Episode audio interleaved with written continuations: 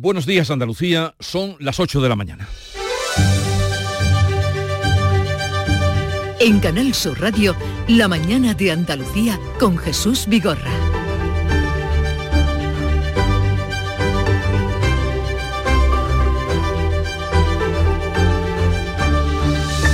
Presidente de la Junta va a reunirse esta mañana con los portavoces de todos los grupos parlamentarios a los que va a ofrecer un gran acuerdo frente a la sequía. Juanma Moreno busca la unidad para solicitar ante la Unión Europea que reconozca Andalucía como territorio singular expuesto al cambio climático. También buscará apoyo sobre la financiación autonómica y el debate territorial, entre otros asuntos. Y la propuesta de eliminar las peonadas para cobrar el subsidio agrario por la sequía sorprende a los empresarios agrícolas. Asaja advierte del efecto negativo que puede provocar en un sector con muchas dificultades para encontrar mano de obra. El gobierno andaluz se compromete a estudiar la medida antes de trasladarla al gobierno central. Por otra parte, el Ayuntamiento de Sevilla inicia hoy el plan para recuperar su sistema informático tras el ataque de piratas que ha vivido y ha sufrido.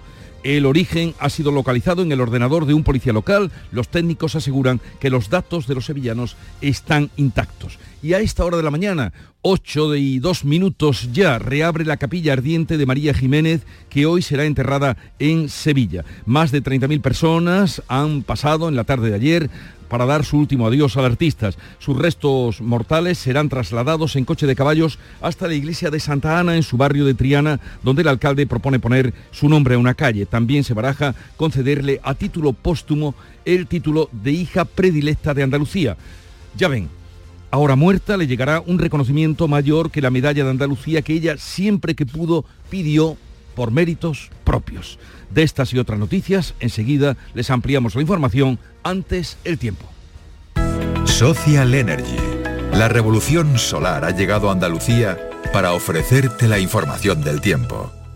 Este viernes 8 de septiembre, festivo en muchos municipios de Andalucía, veremos más sol que nubes en general, algún chubasco en la vertiente mediterránea por la mañana y en el entorno de Sierra Nevada por la tarde. Las máximas van a variar poco y los vientos nos llegan muy flojos, variables y de levante en el Mediterráneo. Durante el fin de semana podrían caer algunas lluvias en zonas de las provincias de Huelva, Sevilla, Córdoba y Málaga. Sería a lo largo del sábado porque el domingo volverá la estabilidad.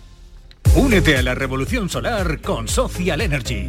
Aprovecha la energía del sol, limpia y gratuita, y ahorra ya hasta un 90% de tu factura eléctrica. Disfruta de tu instalación llave en mano con primeras marcas y no pagues hasta noviembre. Pide tu cita al 955 44 11 11 o socialenergy.es y aprovecha las subvenciones disponibles. La revolución solar es Social Energy.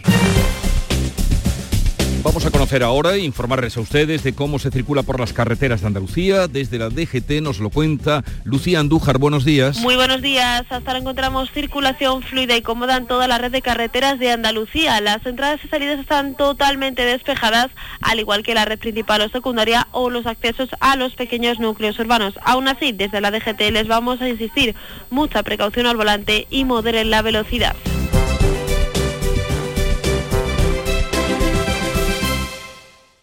Hambre de librerías, de bibliotecas, de devorar novelas y cómics. Hambre de bailar y ver bailar. Alimentarnos de teatro, de ópera, de zarzuela, de conciertos, de museos y exposiciones. Hambre de aplaudir. Hambre de renacer, de revivir, de reencontrarnos. Cantar, leer, escuchar, mirar, vivir. Emocionar, boca llena. Hambre de cultura. Ministerio de Cultura y Deporte. Gobierno de España. ¿Te has fijado en los ricos? Nos referimos a esos ricos en sobremesas, en rayos de sol, en libros, en atardeceres. Ricos en tiempo libre en improvisar, en dejarse llevar. Ricos, muy ricos en risas, en conversaciones, en tranquilidad. Cada viernes puedes ganar hasta 6 millones de euros con el cuponazo de la 11. Cuponazo de la 11. Ser rico en vivir. A todos los que jugáis a la 11, bien jugado. Juega responsablemente y solo si eres mayor de edad. En Canal Sur Radio, la mañana de Andalucía con Jesús Bigorra. Noticias.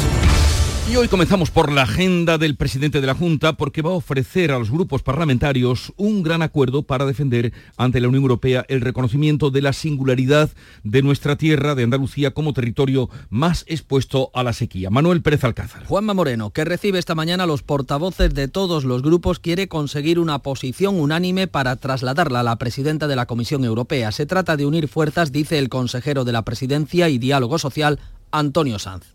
Eh, especialmente creo que la sequía es un tema donde tenemos que unir eh, fuerzas, donde tenemos que buscar una alianza de todos, incluido todas las administraciones, una alianza de todos para luchar contra la sequía, un terrible problema que no puede eh, nadie mirar para otro lado. Desde la oposición van a pedir actuaciones urgentes. Además de la sequía, Juanma Moreno va a ofrecer diálogo para alcanzar el máximo consenso en materias como la financiación autonómica y el debate territorial, la protección del medio ambiente, la economía y el empleo, la sanidad, la violencia de género o la vivienda. La Asociación Agraria Saja advierte que la eliminación de peonadas para cobrar el PER agravaría la falta de mano de obra en el campo andaluz. La consejera de Agricultura de la Junta, Carmen Crespo, considera que la gravedad de la sequía justificaría la eliminación del mínimo de jornales, aunque la medida es competencia del Ministerio. Nosotros siempre hemos estado a favor de esa rebaja de peonada, vamos a ver los cálculos que salen y si eso es así, pues bienvenido sea. Sabe que esas decisiones las tiene que tomar el Gobierno de España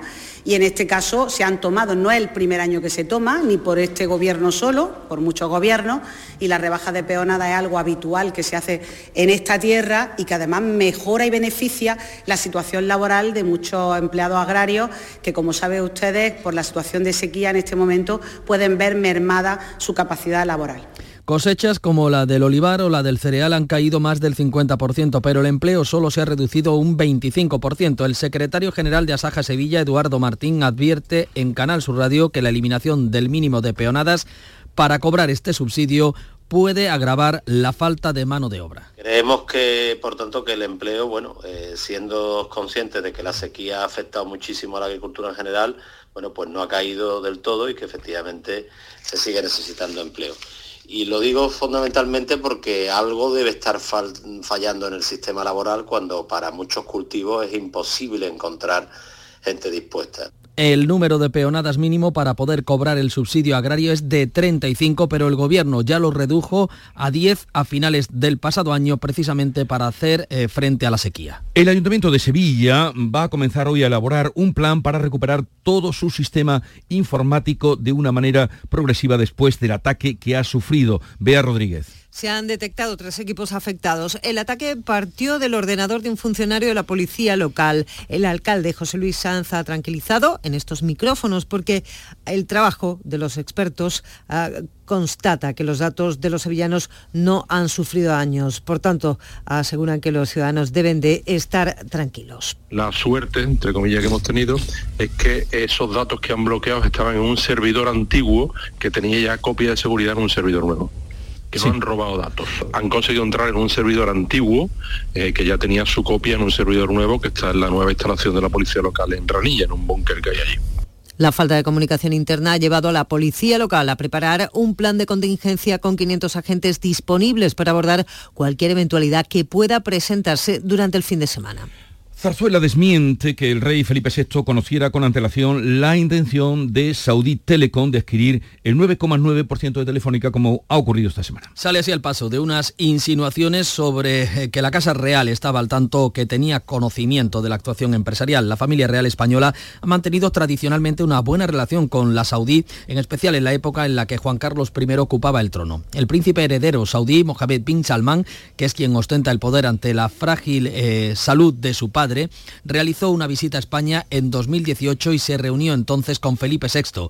Saudi Telecom preparó durante medio año la compra de las acciones de Telefónica. Encargó a Morgan Stanley que adquiriera en secreto títulos de la Teleco española en el mercado y lo hiciera a espaldas del Consejo de Administración. En medio de la exigencia de amnistía de los independentistas y nacionalistas, el presidente interino del Tribunal Supremo advirtió ayer de que las democracias mueren si se debilitan las instituciones. En el discurso de apertura del año judicial, Francisco Marín Castán ha pedido a los líderes políticos compromiso para garantizar el funcionamiento y la independencia del Poder Judicial por encima de los intereses partidarios. Abstenerse de todo comportamiento que de alguna manera pueda erosionar la consecución del mencionado objetivo. De otro modo, la democracia y, en consecuencia, el Estado de Derecho corren un serio riesgo.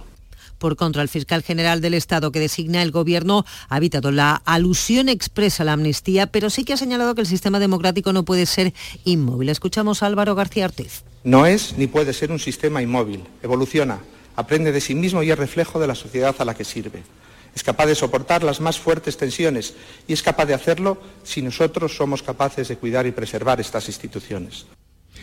PSOE y Sumar buscan ya fórmulas para regular la amnistía que reclama Puigdemont. En el seno del PSOE crecen las críticas de los históricos militantes. Juristas del entorno del PSOE y de Sumar analizan el encaje de la ley de amnistía. La portavoz de Sumar, María Lois, puntualiza que aún no han decidido si se incluirá la necesidad de que los amnistiados tengan que arrepentirse para obtener el beneficio. No puedo adelantar si va a incluir ese compromiso de, de no repetición de los hechos de esta manera o con esta literalidad o con otra. Y en el seno del PSOE se suceden las voces contrarias de históricos referentes. El último, Alfonso Guerra, que habla de traición.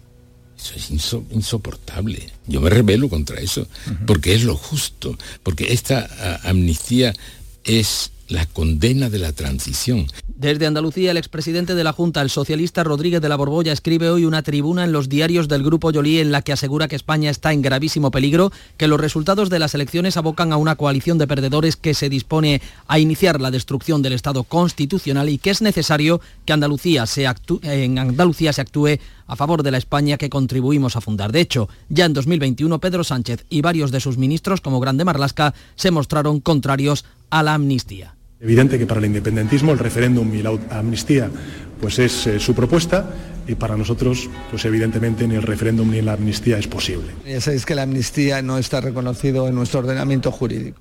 En redes sociales está circulando un vídeo falso realizado con inteligencia artificial del rey Felipe VI en el que pronuncia un falso discurso a la nación y en el que se insta a los poderes del Estado a asegurar el orden constitucional, la vigencia del Estado de Derecho y el autogobierno de Cataluña. Pues mientras se anda ese proceloso camino hacia la probable investidura de Pedro Sánchez, el presidente del gobierno se va a perder la cumbre del G20 porque ha dado positivo en COVID. Sánchez ha dado positivo en el test preceptivo para la asistencia a la cumbre. Moncloa informa de que se encuentra bien y que sigue trabajando desde su residencia. El propio Sánchez ha indicado en redes sociales que España va a estar representada este fin de semana en la reunión del G20 por la vicepresidenta Nadia Calviño y el ministro de Exteriores José Manuel Álvarez. Reunión que se va a celebrar en Nueva Delhi del G20. Y Fernando López Miras ha sido reelegido presidente de la región de Murcia con los votos del Partido Popular y de Vox después de la fallida investidura o intentona de julio tomará posesión del cargo la próxima semana y formará un gobierno en el que Vox tendrá dos consejerías, una con nivel de vicepresidencia para José Ángel Antelo. Vox advierte que mantendrá todas sus banderas mientras López Miras lanza, ha lanzado un mensaje claro contra la violencia de género. Perseguiremos la discriminación, perseguiremos a los maltratadores, lucharemos contra la violencia de género, lucharemos contra la violencia machista. Son las 8.13 minutos de la mañana. La mañana de Andalucía. Caminante, son tus huellas el camino y nada más. Caminante, no hay camino, se hace camino al andar. Al andar se hace el camino y al volver la vista atrás se ve la senda que nunca se ha de volver a pisar. Caminos Naturales de España. Elige tu camino. Ministerio de Agricultura, Pesca y Alimentación. Gobierno de España. ¿Sabes que vuelve el show del comandante Lara las noches del domingo de Canal Sur Radio? Algo he escuchado por ahí, sí. ¿Y sabes que este año lo presenta otra vez el comandante Lara? Llamándose el show del comandante Lara, lo presentará Luis Lara, claro. ¿Y sabes si este año volverán sus locas entrevistas? Y las secciones disparatadas también, y por supuesto chistes, música en vivo y siempre humor, mucho, mucho humor. Así que yo no me lo pienso perder. Normal que no te lo pierdas si tú eres el presentador. Ah, sí. Vuelve el show del comandante Lara. Los domingos en la medianoche en Canal Sur Radio. La radio de Andalucía. En Canal Sur Radio, la mañana de Andalucía con Jesús Bigorra. Noticias. Pues hace un momento que se ha reabierto la capilla ardiente de María Jiménez, instalada desde ayer en el Ayuntamiento de Sevilla y que hoy será enterrada en el cementerio de San Fernando. En el Ayuntamiento está nuestro compañero Javier Moreno. Buenos días, Javier. Hola, ¿qué tal Jesús? Buenos días. A las 8 y 5 minutos de la mañana ha abierto la capilla ardiente, que está tal y como la dejaron ayer los casi 30.000 sevillanos y foráneos que vinieron a despedirse de ella aunque Jesús si cabe, más ramos de flores, más coronas que han ido, han ido llegando junto a este féretro. Vino. Vemos, por ejemplo, un ramo del tablao flamenco Los Gallos, también hay una corona de flores de, su amigo de, de, Miguel Poveda que dice, no se acabó, te amo, Miguel Poveda, y el féretro como estaba ayer, con esa bandera de la ciudad de Sevilla, ese mantón de Manila que nos decía la diseñadora Aurora Gaviño que iba a preparar para que durmiera aquí bajo ese mantón de Manila de su madre, de la madre de María Jiménez, en el, en el ayuntamiento, en este salón del apeadero. Y le han colocado Jesús, además de ramos de flores y, el tocado de plumas de pavo real con el que vimos ayer el feltro, le han colocado la bandera del pueblo gitano. Hasta las 10 de la mañana va a estar abierta la, la capilla ardiente y después marchará en coche de caballos a partir de las 11 menos cuarto, como ella había pedido en coche de caballos el féretro hasta su barrio de Triana, a las once y media la misa en la parroquia de Santa Ana y luego ya sus restos mortales descansarán para siempre en el cementerio de San Fernando de Sevilla.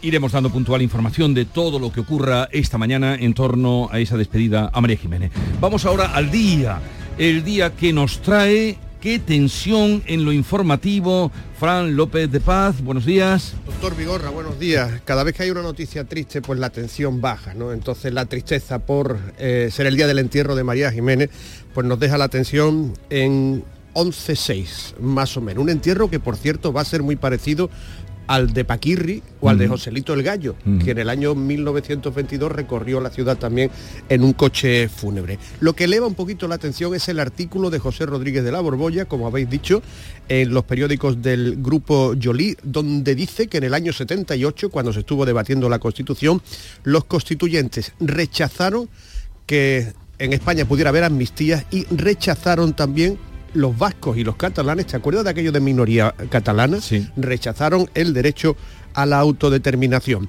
El ABC eleva a cuatro los ministros que se han pronunciado en contra de la amnistía y el mundo dice que no son cuatro, sino que son once. Está la cosa como para irse a Creta. ¿Por qué a Creta? Porque volar de Almería a Creta, Jesús, es más barato que volar de Almería a Madrid. Son las contradicciones de la realidad. Bien, vamos ahora con lo más impactante que has encontrado, Nuria Durán, en la prensa de este día. Hoy un logro, Jesús, riñones casi humanos en embriones de cerdo. En China, un equipo de investigadores logra por primera vez generar un órgano humano en otro animal, un riñón criado en un cerdo. Han introducido células humanas en un embrión de porcino, como un esqueje en un árbol para tener una fruta cruzada, algo similar. De modo que embriones de cerdo modificados han generado un riñón rudimentario con la mitad de las células humanas. Esto abre la puerta a fabricar órganos para trasplantes, cultivar órganos en el cuerpo de otro mamífero. Y de la prensa internacional, ¿qué destacaríamos, Bea Rodríguez? Pues una gran expectación en torno a la cumbre del G20 que arranca hoy en India, o Baret, como ahora se le quiere llamar. Uno de los titulares de los muchos periódicos internacionales que refieren la noticia lo podemos eh, leer en The Guardian. Avergonzada de nuestra presencia, Delhi pasa por alto la difícil situación de los pobres mientras despliega la alfombra roja del G20. Y es que el gobierno indio tiene los comercios eh, cerrados eh, desde hace tres días para poder eh, limpiar, ofrecer una, una imagen decente al mundo con ocasión de esta reunión donde eh, se van a medir las fuerzas eh, Estados Unidos, especialmente con China. Y la noticia económica del día, Paco Ramón. La leemos en cinco días. El precio de la vivienda roza los niveles de la burbuja inmobiliaria. Lo dice el INE, que refleja que el valor de las casas está a menos de cinco puntos ya de alcanzar el mismo nivel que en 2008. Tras el COVID, el encarecimiento ha evolucionado a un ritmo vertiginoso, aumentando 20 puntos en estos tres años y medio. Algunas de las regiones más importantes para el sector inmobiliario ya superan con creces los valores de esa época. Tal es el caso de Baleares, aquí en Andalucía, Málaga ya superó los precios máximos que no se veía desde 2007 y los analistas en medio de este maremanum de datos insisten en que debe llegar en breve un ajuste de precios debido a la constante subida de los tipos de interés que están encareciendo las hipotecas y ya suponen el 40% de los ingresos de los ciudadanos. ¿Y qué destacaríamos de la información deportiva, Nuria Caciño? España se la juega esta tarde, si quiere estar en el próximo, eh, la próxima Eurocopa, le urge la victoria hoy a las 6 ante Georgia en Tiflis. Al ser penúltima de su grupo con solo tres puntos, necesita ganar para superar a los georgianos en la clasificación, ya que estos cuentan con cuatro puntos, los mismos que Noruega, mientras que Escocia parece no tener rival en lo más alto con 12 puntos y hoy incluso podría ampliar esta ventaja si vence a Chipre, la cenicienta del grupo.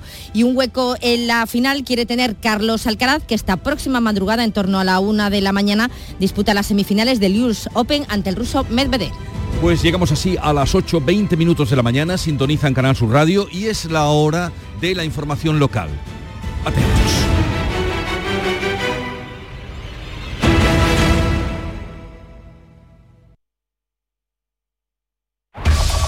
En la mañana de Andalucía de Canal Sur Radio, las noticias de Sevilla con Antonio Catoni. Buenos días, ya ha reabierto la capilla ardiente de la cantante María Jiménez en el Salón del Apeadero del Ayuntamiento, por el que en las últimas horas han pasado miles de sevillanos para despedirse de ella, lugar al que regresaremos en directo enseguida. A las 10 y 45, el féretro con los restos mortales de la cantante trianera será trasladado en coche de caballos, escoltado por la policía local, hasta la parroquia de Santa Ana de su barrio Betriana, donde tendrá lugar la misa corpore insepulto. Por otra parte, comienza a restablecerse hoy el funcionamiento de los equipos y servidores del ayuntamiento afectados por el ataque de los hackers. Los especialistas que trabajan para solucionar la situación afirman que los datos de los sevillanos no han sufrido daños. Reales Seguros presenta Charlie la fábrica de chocolate, el musical. Hazte ya con tu billete dorado y comienza a hacer realidad tus sueños. En Fides, Palacio de Congresos y Exposiciones de Sevilla del 6 al 8 de octubre. Descubre el plan más delicioso de la temporada. Hazte ya con tu billete dorado en charlielafabricadechocolate.es.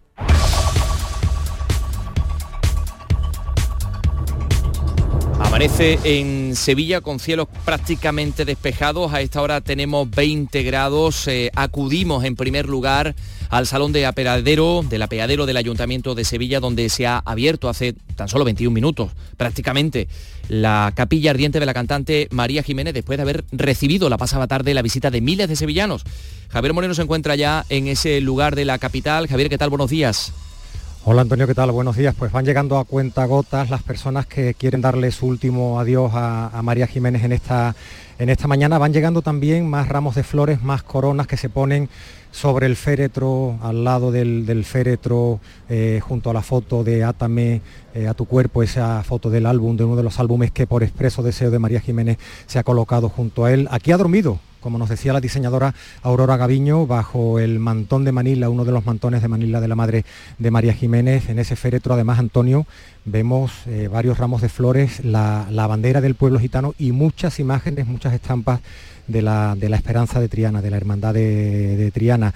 Como decías, a las 10.45, a las 11 menos cuarto aproximadamente, va a salir el féretro en coche de caballos para, para Triana, para la parroquia de Santa Ana, para la misa, después al, cementerio. Ayer han pasado, eh, según los cálculos del ayuntamiento, casi 30.000 personas por aquí, entre ellos el, presidente de la Junta de Andalucía, Juanma Moreno, muchísimos artistas, amigos de, María Jiménez. Hoy lo va a hacer también, se anuncia para las 9 de la mañana la ministra en funciones de, Hacienda, María Jesús Montero. Y nada, pues eh, se pueden pasar todavía quienes quieran decirle su último adiós por esta capilla ardiente. Se entra, recordamos, por el lateral, por la puerta más cercana al arquillo, en este salón del apeadero, se sale por la puerta de San Francisco, en este momento es el, concejal, el delegado de Fiestas Mayores, Manuel Alés, el que acompaña a la familia de, María Jiménez para, para, despedir, para también darle ese apoyo de la corporación municipal. Han sido los primeros, entendemos, la familia, los familiares de María Jiménez, los que han llegado a esa capilla ardiente, ¿no?, esta mañana.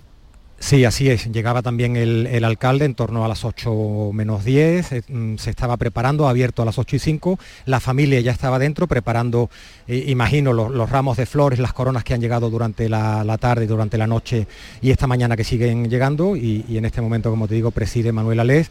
Eh, acompaña a la familia y está todo, todo listo. Dos horas por delante, Antonio. Todavía hay, hay tiempo para venir a, a decirle adiós a María Jiménez y como decía ayer su hijo Alejandro, ¿no? Para incluso para, para brindar por ella. Seguro que en el cementerio va a haber algo de esto, algún brindis por, por María Jiménez. Sí, gracias Javier Moreno. Bueno, recordamos que Hasta a las 10 luego. de la mañana se va a cerrar esa capilla ardiente, a las 10 de la mañana, a las 10 y 45 sale el féretro sobre un coche de caballos escoltado por motoristas de la policía local.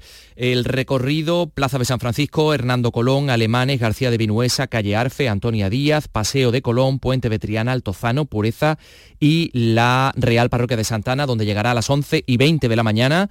La misa Corpore Insepulto comenzará a las 11 y media, misa presidida por la imagen de la pastora de Triane. Cuando acabe el funeral sobre las doce y media, el féretro volverá a montarse en ese coche de caballos hasta el cementerio de San Fernando por un recorrido que tomará la avenida de Torneo. 8.24 minutos, más cosas.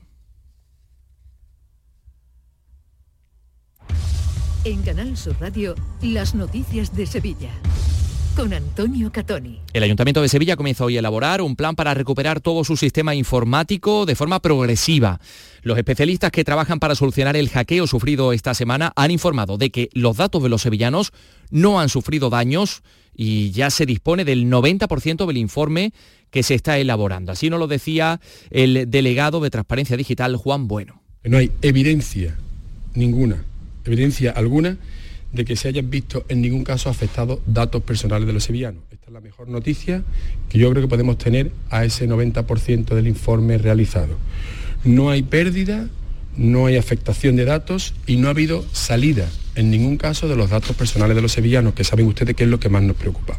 Bueno, ha detallado que desde hoy se irá restaurando el funcionamiento de más de 4.000 equipos, casi 800 servidores para recuperar el servicio con total garantía. Hay tres equipos afectados por este ataque que se activaba en el ordenador de un funcionario de la policía local. Por cierto, la policía local va a duplicar sus efectivos este fin de semana con alrededor de 500 agentes para atender cualquier eventualidad ante los problemas de comunicación interna. Así ha contado Canal Sur Radio Luis Val, presidente del Sindicato de Profesionales de la Policía Local de Sevilla. Tal como va llegando las peticiones a mano, tienes que hacer un reparto y, tienes que tener en cuenta que tú ahora mismo no puedes comunicarte con los policías telemáticamente como lo hacíamos antes. Hay, que llamarlos por por teléfono, perderías mucho tiempo y ya se les asigna un grupo de trabajo y sabes que tienes que venir, que no hace falta que te llamen, que tú tienes que venir. Son las 8 y 26. Para saber de Sevilla, Estimados amigos y clientes aficionados al buen comer, la Hostería del Laurel abre de nuevo sus puertas. Os esperamos con reformas en nuestro emblemático restaurante para mayor comodidad de clientes y amigos, con un encanto renovado, obras realizadas en nuestro salón y cocina y por supuesto ilusiones nuevas que poder compartir. La Hostería del Laurel vuelve a la restauración sevillana. Os esperamos en Plaza de los Venerables, barrio de Santa Cruz. La Hostería del Laurel. Ven a visitarnos o pregúntale al giraldillo. Uf, se acaba lo bueno, ¿eh? Vuelve la rutina, las clases de los niños. Sí, sí. ¿Has visto lo de los 10 días Nissan? ¿Los 10 días qué? Los 10 días Nissan. Del 6 al 16 de septiembre en tu concesionario puedes tener tu Nissan con entrega inmediata, grandes descuentos y no pagas hasta 2024. Vamos antes de que se agoten, ¿no? Ven a conocerlo a Divesan, concesionario oficial Nissan, en la avenida Fernández Murube 8, Polígono Carretera Amarilla, Sevilla.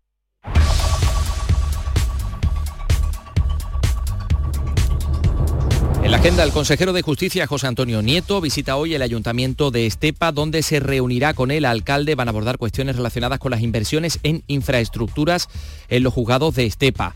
Sepan que los vecinos de Carrión de los Céspedes y Castilleja del Campo van a disponer de 9 litros de agua potable por día y vivienda que serán entregados en botellas mientras dure la restricción de consumo al declararse el agua del grifo no apta para el consumo humano y les contamos que Comisiones Obreras ha interpuesto casi medio centenar de denuncias por incumplimiento de la normativa sobre las olas de calor. Más del 60% de estas infracciones se han dado en la construcción. El secretario de Acción Sindical, Sergio Montero, ha dicho que una treintena de empresas han obligado a trabajar a los trabajadores más allá de las dos y media de la tarde, pero que no son las únicas. Sector de la construcción, sector reincidente verano tras verano, donde las empresas incumplen la jornada intensiva marcada en el convenio colectivo. También Hemos detectado de forma preocupante cómo otros sectores menos habituales también se han visto involucrados, como los trabajadores y trabajadoras de correo, del sector de transporte, comercio, en tiendas y grandes almacenes, Vamos con la actualidad deportiva de este viernes. Antonio Camaño, buenos días. Hola, ¿qué tal? Buenos días. El Betis y el Al Ittihad Saudí oficializaron en el día de ayer el traspaso de Luis Felipe que se marcha al poderoso en lo económico fútbol árabe y deja un buen pellizco en las arcas verde y blancas. 22 millones de euros más 3 en variables. Asimismo, deja un hueco en la demarcación de defensa central que solo cuenta con Bartra y Petzela como integrantes de la primera plantilla. Y Sergio Ramos, en su presentación como nuevo jugador del Sevilla, dejó abierta la puerta a un posible regreso a la selección española a pesar de que ya había anunciado su retirada hace meses. Y en la primera rueda de prensa que ha tenido el seleccionador Luis de la Fuente en la previa del partido contra Georgia, dos preguntas sobre Ramos y una sobre la posibilidad de vuelta. No lo descartó.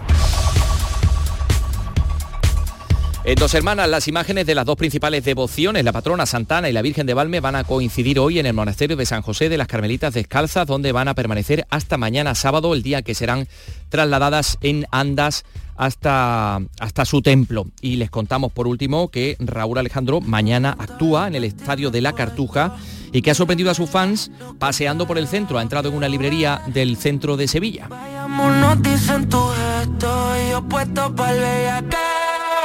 Pa' quedarme solo. Si tú estás sola, tú me 20 grados en Sevilla capital a esta hora.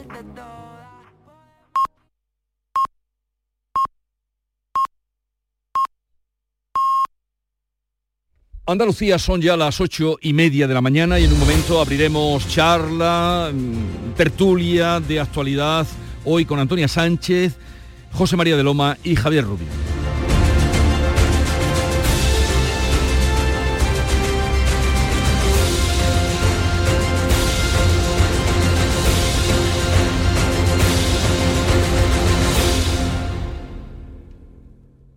Hambre de librerías, de bibliotecas, de devorar novelas y cómics. Hambre de bailar y ver bailar. Alimentarnos de teatro, de ópera, de zarzuela, de conciertos, de museos y exposiciones. Hambre de aplaudir.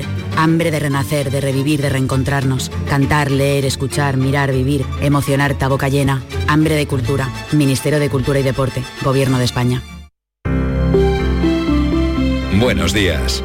En el sorteo del cupón diario celebrado ayer, el número premiado ha sido 99.475 99475 serie 21 021 serie 303 Hoy, como cada día, hay un vendedor muy cerca de ti repartiendo ilusión. Disfruta del día. Y ya sabes, a todos los que jugáis a la 11, bien jugado. No todas las caídas son mala suerte. Tampoco pienses que esto no te puede pasar a ti. Planificar los trabajos en altura es la mejor medida de seguridad. Algunos golpes en la vida se pueden evitar. Si subes seguro, seguro que bajas. Instituto Andaluz de Prevención de Riesgos Laborales. Consejería de Empleo, Empresa y Trabajo Autónomo. Junta de Andalucía. Asegurarte en Montepío es muy diferente a hacerlo en otras compañías. Es como formar parte de una gran familia que lleva cuidando de los suyos más de 100 años. Descubre nuestras soluciones en salud, decesos, jurídico, retirada de carnet y mucho más, siempre a los mejores precios. Visita montepíoconductores.com. Montepío lo tiene cubierto. Buenos días. En el sorteo de mi día de la 11 de ayer, la fecha ganadora ha sido 10 de abril de 1969. y el número de la suerte, el... El 3. Recuerda que hoy, como cada viernes, tienes un bote millonario en el sorteo del Eurojackpot de la 11. Disfruta del día. Y ya sabes, a todos los que jugáis a la 11, bien jugado.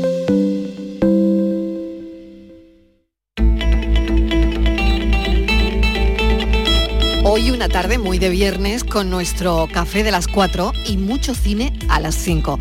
En la sección Por tu salud nos detendremos en el día de la fisioterapia. Responderemos a la pregunta, ¿a mayor dolor en un masaje, más resultados? Bueno, pues puede que esto forme parte de un bulo. No se pierdan la respuesta de nuestros expertos. La tarde de Canal Sur Radio con Mariló Maldonado. De lunes a viernes desde las 4 de la tarde. Canal Sur Radio, la radio de Andalucía.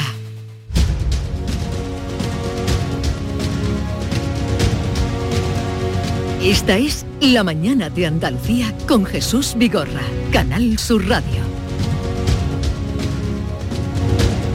Pues vamos ya al encuentro con los compañeros que nos ayudarán a entender un poco la actualidad del día, cómo viene Antonia Sánchez, su directora de La Voz de Almería. Antonia, buenos días. Hola Jesús, muy buenos días.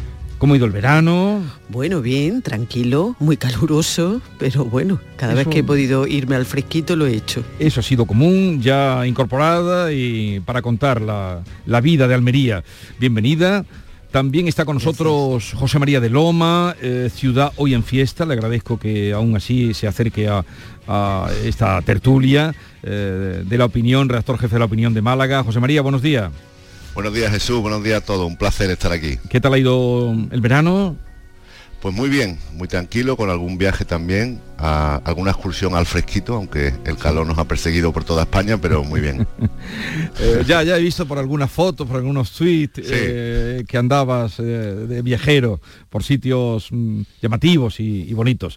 Y también está con nosotros Javier Rubio de ABC. Buenos días, Javier. Hola, muy buenos días. ¿Qué tal estás? Muy bien, muy bien, estupendamente. ¿El verano te ha ido bien también? Sí, también, también. No podemos quejarnos de nada. Bueno, verano en el que seguimos todavía, porque parece que, que vamos a acabar con todo.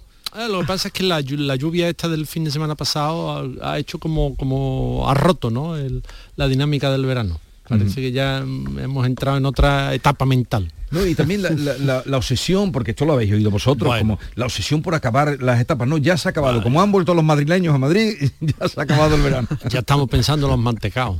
No, por Dios. Sí. Mira, en Almería concretamente Sí, tenemos una, una cosa que es cuando acaba la feria, que acaba a finales de, de agosto, hay un dicho de, de toda la vida, ¿no? Que dice ya, a partir de acaba la feria ya sacamos la rebeca. Significa que ya ha empezado el otoño. Sí, pero, pero no ha empezado. Pero no ha empezado, no. Ha empezado. A ver cuándo llega. Eh, por cierto, vamos a comentar, eh, bueno, la, la- la actualidad, eh, eh, hablaremos también de la amnistía, de la probable investidura, pero eso lo haremos un poquito más tarde porque tengo cita. Dice el amnistía y probable investidura. No dice probable amnistía e investidura. Puedo decirlo de dos maneras. Ah. Eh, probable investidura. No, no, es que digo, pues ya da por hecho. O sea, si No, ya la, está- la- la- la investidura mismo es probable. Eso. ¿Qué, vas- ¿Qué ves más probable, la investidura o la amnistía? Eh, la amnistía, como tú has dicho. Pero tan, tan seguro. Digo que hablaremos de este tema porque tenemos cita con Nicolás Redondo Terreros que escribía, no sé si lo leísteis, un artículo el otro día en el diario ABC, la tercera ABC, La ignorancia voluntaria, que eh, hace algunos, algunas reflexiones que nos vienen bien para este momento. Aunque Javier Rubio de ella por hecho que la amnistía va a llegar. ¿Y vosotros, Antonia? Bueno, pues todo parece que sí. Yo, fíjate que mm, hace unos, fijaos que hace uno, una semana em, pensaba que, bueno, se podía llamar amnistía o, o más bien otra cosa, así, sí, muy impreciso, sin determinar, pero que iba a haber algún tipo de encaje, ¿no? Eh, pero ahora estoy cada vez más cerca de la idea de que efectivamente va a haber una amnistía mm, con todas sus letras, vamos. En este momento es lo que, lo que pienso que, que va a pasar. ¿Y, y tú, José María?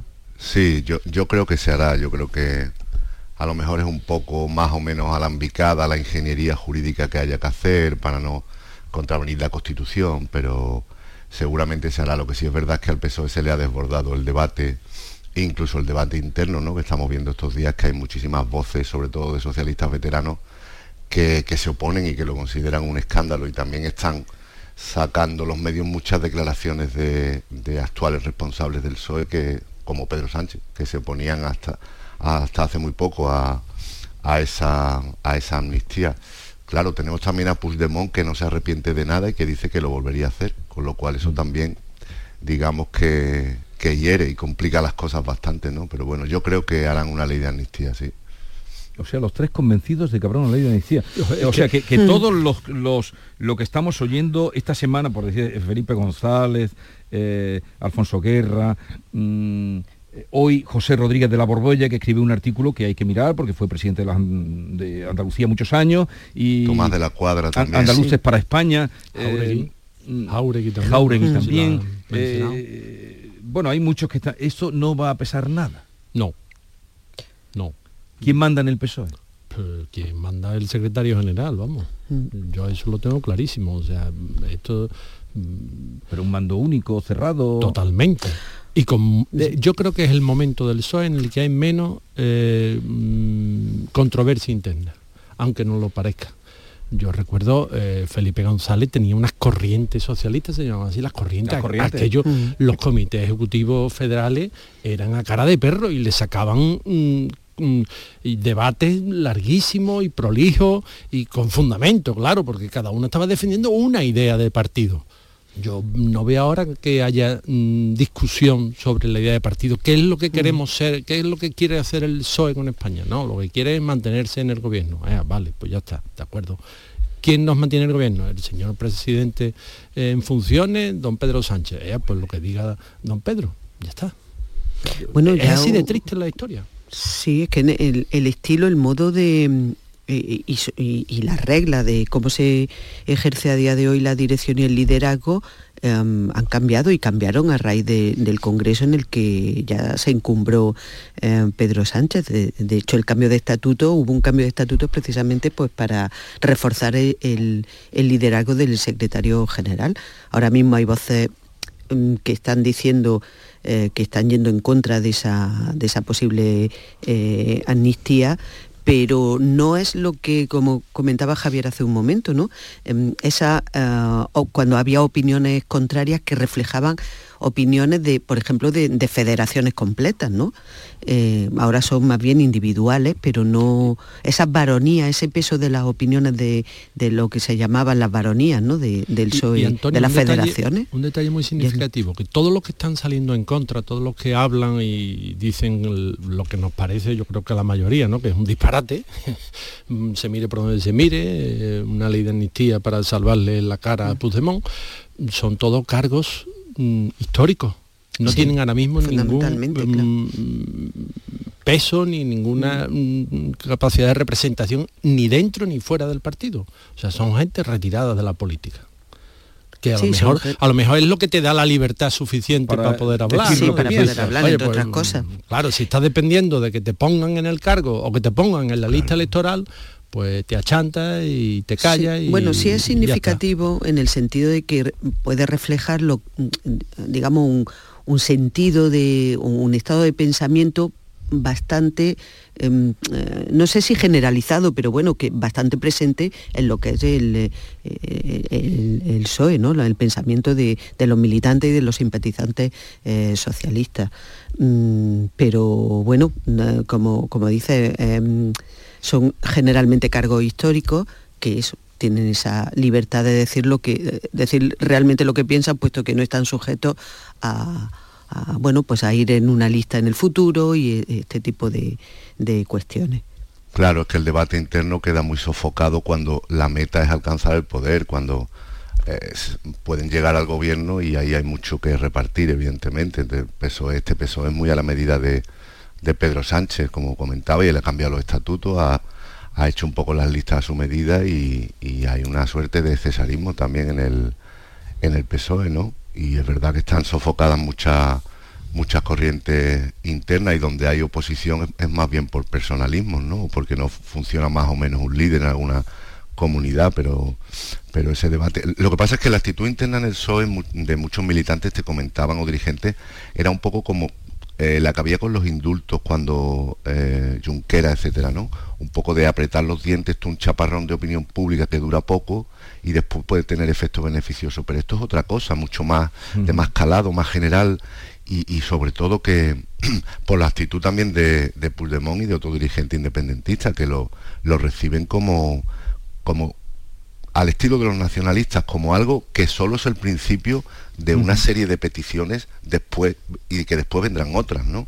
Que es lo que pasa siempre con, los independentistas, que no están nunca eh, saciados. Pero entonces el peso de esas voces que se están levantando, que son gente respetable y que tiene un recorrido, que son muchas, que posiblemente irá más, mm, no tendrá ninguna Yo creo significación.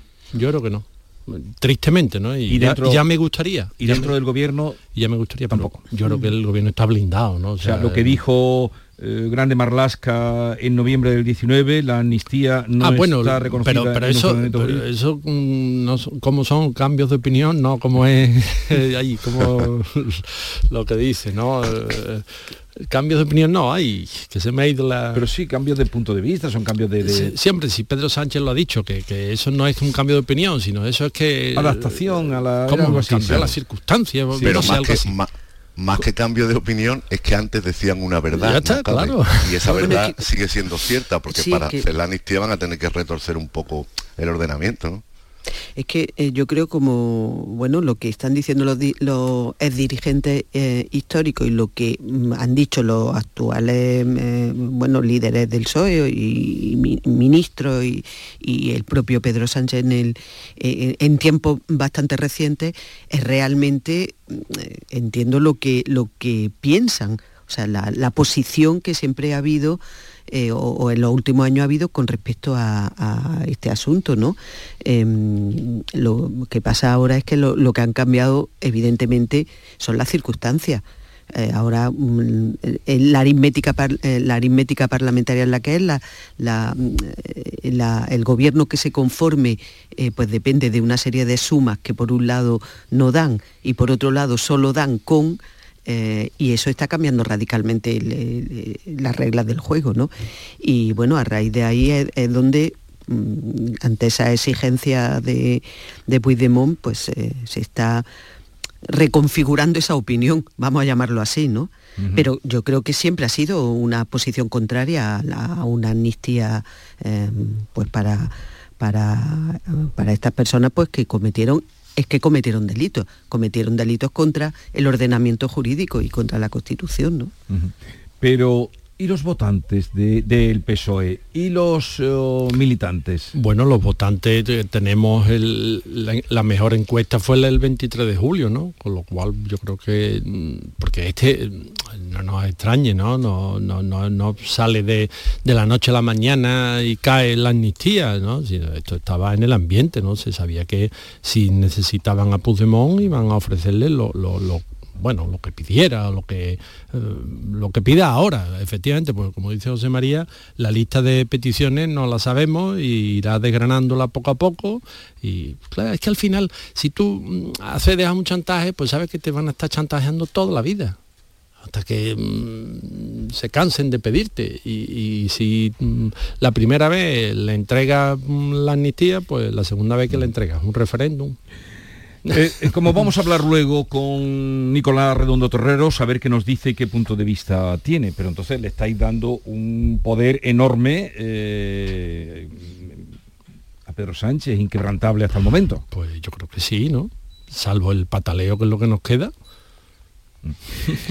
Bueno, es que todo lo que se está haciendo en los últimos días mm, parece conducir a eso. Por eso yo decía que en este momento es lo que pienso. No sé si eh, después, no sé si eh, el, punto de la negociación pueden llegar a negociar otra posición que no sea estrictamente, o sea, exactamente una ley de amnistía, pero en este momento es lo que parece. En fin. Eh, Además, Puigdemont, tiene una gran habilidad para llevarlo también al, terreno personal, porque la petición principal hasta ahora era, era el referéndum, ¿no? era la consulta. Lo ha ya un poco en favor de la, de la amnistía, que puede beneficiar a mucha gente, pero a él el primero. ¿no? Entonces también es verdad que le han dado un poco la vuelta a esa petición. Aquí la paradoja de fondo también es que eh, ciertas políticas de Sánchez y del PSOE con Cataluña estaban funcionando y la prueba es que el PSOE ha ganado las elecciones en, Cataluña y en buena medida lo hizo cuando mandaron allí a Salvadorilla a suplantar un poco lo que era el mensaje de Ciudadanos, que hasta, hasta los atriles del, PSC eran naranja eh, hace un tiempo, ¿no? Para subliminalmente identificarse con Ciudadanos. Luego se hizo otra política, se estableció la mesa de diálogo, etcétera, incluso los indultos. Y esa política ha llevado a Junts al cuarto lugar y a un sitio eh, eh, bueno, un, 11% creo que sacaron, un 7 y pico por ciento del censo, es decir, a un, lugar eh, muy menor en cuanto a las preferencias de los catalanes y el que ganó fue el PSC, los socialistas, haciendo una política respecto a Cataluña. Sin embargo, es que esto ya es otra cosa, claro, esto ya no sabemos si, si la gente lo, lo votaría o estaría a favor o ya es demasiado, no se sabe, pero parece que mucho de lo que hacía Sánchez sí que fue refrendado allí, ¿no? Y esa es la paradoja, cuando menos poder electoral tienen, es cuando más tienen la sartén por el mango. En fin, lo dicho, hablaremos de luego a ver qué nos dice también el punto de vista de Nicolás Redondo Terreros. Eh, a ver, hay un, en fin, una noticia que entre las muchas de hoy, em, que la Junta quiere eliminar el mínimo de peonadas agrarias para cobrar el subsidio. Estaba en 10 porque se rebajó con motivo de la sequía de 35 a 10 peonadas. Y Asaja ha puesto el grito en el cielo porque dicen que si ahora les cuesta encontrar gente para trabajar en el campo, para recoger la aceituna, eh, para mm, recoger la fresa, bueno, ya sabéis, vienen de fuera, mm, y esto lo sabemos todos, mm. que quién va a encontrar, qué ocurrirá si quitan esto. Claro, pero es que el, la historia de las peonadas, Javier. bueno, bueno, bueno, es que claro, esto, eh, yo no sé si nos acordamos o los oyentes se acuerdan de cuando intentó, fue Miguel Arias Cañete, ¿no? Ministro de Agricultura, debió ser por el año 2001, ¿no? Por ahí, cuando el gobierno de Aznar de la mayoría absoluta intentó reformar el sistema de peonada, que es verdad que se nos había quedado como una antiguaya de los años de la transición, de cuando las luchas jornaleras en el campo andaluz, en fin, todo aquello pues derivó en el sistema actual de protección agraria. Eh, pero claro, aquello no salió adelante, se perdió esa oportunidad, entonces es como eso, un reflejo del pasado, ¿no? que no termina nunca de, de desaparecer mm, sabiendo que es verdad que en el campo la gente necesita el subsidio agrario. O sea, seis meses te lo puedes mm, eh, bandear con las campañas agrícolas y los otros seis meses necesitas que, te den un dinero, una ayuda para poder seguir sobreviviendo en el campo. ¿eh? O sea, que aquí yo no estoy acusando Yo no me acuerdo del número, pero las penadas estaban en un principio por 60. Yo te hablo de hace años. 70 creo que eran. Y después se puso en 35 y cuando hay periodos de sequía pues se va rebajando 22 20 10 se había llegado a 10 como se llegó el año pasado. Pero ahora aquí sí pero hay, hay años de sequía que se han eliminado las penadas pero claro Andalucía también es muy grande y las realidades provinciales no son las mismas. Tú has hablado los cupos de inmigrantes que vienen a recoger la fresa eso vuelva en Jaén la recogida de la aceituna también. están haciendo en grandísima mayoría. Pero después hay provincias donde no pueden venir cupos de extranjeros, porque hay tanto paro agrícola, tantas personas apuntadas a la, cartilla agraria que no, pueden eh, traer contingentes de fuera, por ejemplo Sevilla. Córdoba no lo sé cómo estará, Almería es otra cosa. Eh, o sea, es que al final la realidad que estamos juzgando en el año 2023 en las ocho provincias andaluzas no es la realidad del mm, año 77, 78, ¿no? Fue cuando se mm, empezó eh, a poner en marcha. Pues claro, es que y, las cosas no las hemos reformado, no, no, no, le hemos metido mano y cuando se ha querido meter mano, pues bueno, todos nos hicimos cruce, ¿verdad? Y pues, claro, el gobierno dijo, ah, bueno, pues ahí, ahí, lo, de, ahí lo dejo. Eh, y la prueba está en que, no, no es operativo ni para los agricultores, ni para los, los jornaleros, ni para las empresas agroindustriales. O sea, la realidad cambia completamente y el sistema yo creo que no da más de sí. Pero bueno, eh, seguirá. O sea, por pura inercia. Al final mm, te cuesta más cambiar las cosas que dejarlas seguir. Sí, yo, yo estoy de acuerdo. Yo creo que lo ha que lo ha retratado muy bien. Es decir, una cuestión que necesita una, un cambio porque obedece a una... Eh, surgió en un momento con unas condiciones concretas y ahora las condiciones eh, pues van cambiando. Han, pasado muchos años y como bien dice, eh, hay realidades agrícolas muy diferentes.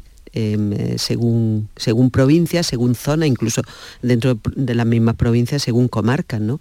Eh, hay, realidades bastante diferentes. Em, entonces, y, luego está la realidad que es la que está provocando esta noticia, ¿no? La de que eh, se plantee eliminar para, para poder cobrar el subsidio porque hay una realidad de sequía bien evidente y bien, y bien clamorosa, ¿no? Em, entonces estamos hablando de, en muchos casos, de zonas mm, eh, en las que conseguir otro tipo de empleo, otro tipo de, ingresos es muy difícil, ¿no? Entonces, si no las condiciones climáticas no te permiten llegar a, un determinado número de, de peonadas, pues eh, no, pero aquí ya sería no determinado número, cero número. la campaña de la aceituna, verás cuando empiece, ¿eh? eso va a ser catastrófico. Pues mm. el aforo tendrá que salir dentro de poco, pero mm, vamos a ver si llegamos, no sé, a un 30, 30 y pico por ciento de lo que es una cosecha normal. Y claro, eso al final, si hay menos aceituna que recoger, menos aceituna que molturar, pues menos peonada en el campo y menos trabajo en, la, almazara.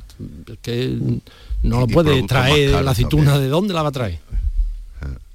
Y el encarecimiento de los productos también, luego.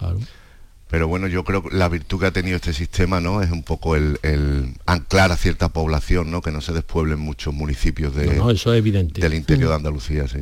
Mm. En fin, los empresarios agrícolas eh, son los que han dicho, ojo, que no vamos a encontrar trabajadores.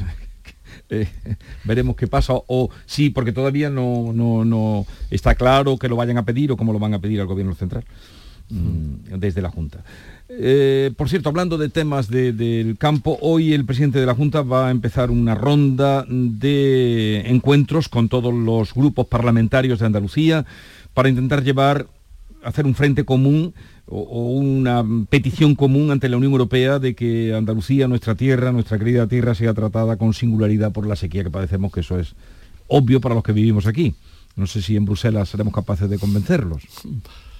No lo sé, porque claro, yo creo que... O si convencerá Juanma a los otros partidos. Eh, bueno, eso puede empezar, ¿no? Y después hay que convencer, yo creo que al gobierno español, que será el que tendrá que presentarlo de alguna manera, ¿no? Porque al final la relación de la Unión Europea es con los estados soberanos, no con, con las regiones bueno, está ahí el, organismo este de la Asamblea de Regiones, pero mm, tiene poca...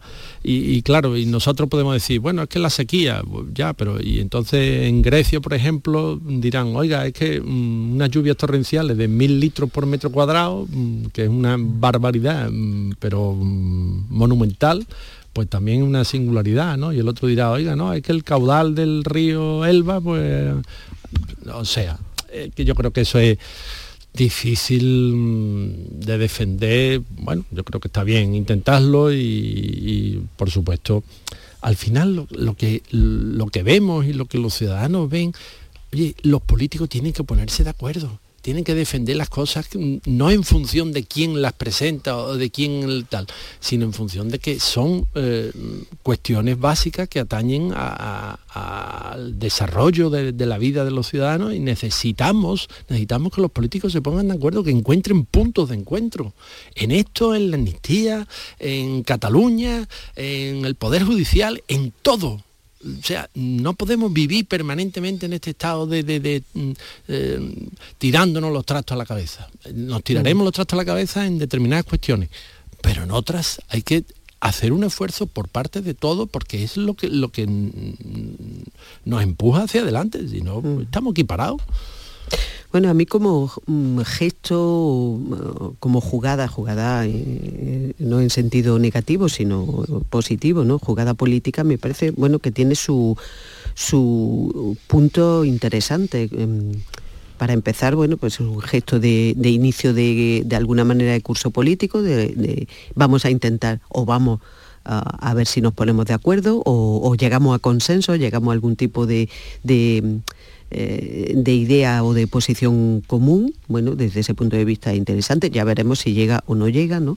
Eh, pero bueno, es un, gesto político de inicio de curso y, hacerlo con, con la cuestión de la sequía, que es tan importante, eh, pues bueno, me parece que, tiene, que tiene su interés y también desde el punto de vista de hacer oír o intentar hacer oír una, una voz propia ¿no? de Andalucía eh, como región de, Europa eso puede chocar también con el con el con la con las competencias propias del gobierno pero bueno no está mal que Andalucía eh, intente hacer oír su, voz propia. Yo le veo esa, doble, esa doble vertiente que es más política que, que otra cosa, ¿no? Pero bueno, llegar hasta, hasta donde llegue. Pero si de ahí saliera por lo menos de los grupos mm, de, Andalucía una posición común, bueno, pues ya, ya sería, ya estaría bien. Sí, más le vale a más le vale a Andalucía de dotarse de voz y protestar un poco, ¿no? Si no es en, en Madrid, que también, por lo menos en Bruselas, ante el contexto en el que nos estamos metiendo de cuando se habla tanto de bilateralidad, de, de competencia, de inversión, de transacciones para alcanzar una investidura, es decir, en un contexto en el que el protagonismo y la pasta se lo pueden llevar a otras eh, regiones, es verdad que hay que, que, hay que alzar la voz como gesto político, pues bueno, un buen gesto de marketing político, ¿no? Inicio del curso, liderazgo, convoco a todos los líderes de partido y, bueno, está bien, es poner un poco el motor en marcha e iniciar un curso político que no se ha acabado nunca en realidad. Y, pero está bien, es que si hay algún consenso político es que no llueve. O sea, en eso no, no puede haber discrepancia. No llueve lo suficiente. Yo creo que eh, es un Bueno, asunto todo es de consenso, claro.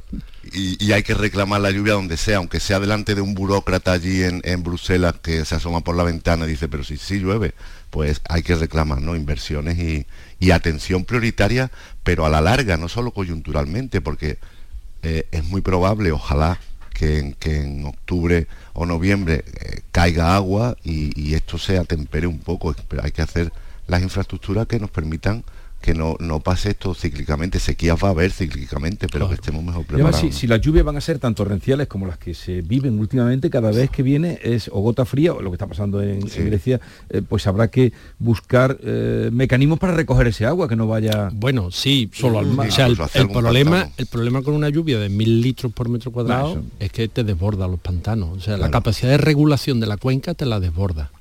Y, claro, los cálculos, mm, cuando se trabaja en ingeniería y, en- y en- sobre el terreno, hay cálculos de riada eh, centenaria y riada milenaria. La riada centenaria tiene una recurrencia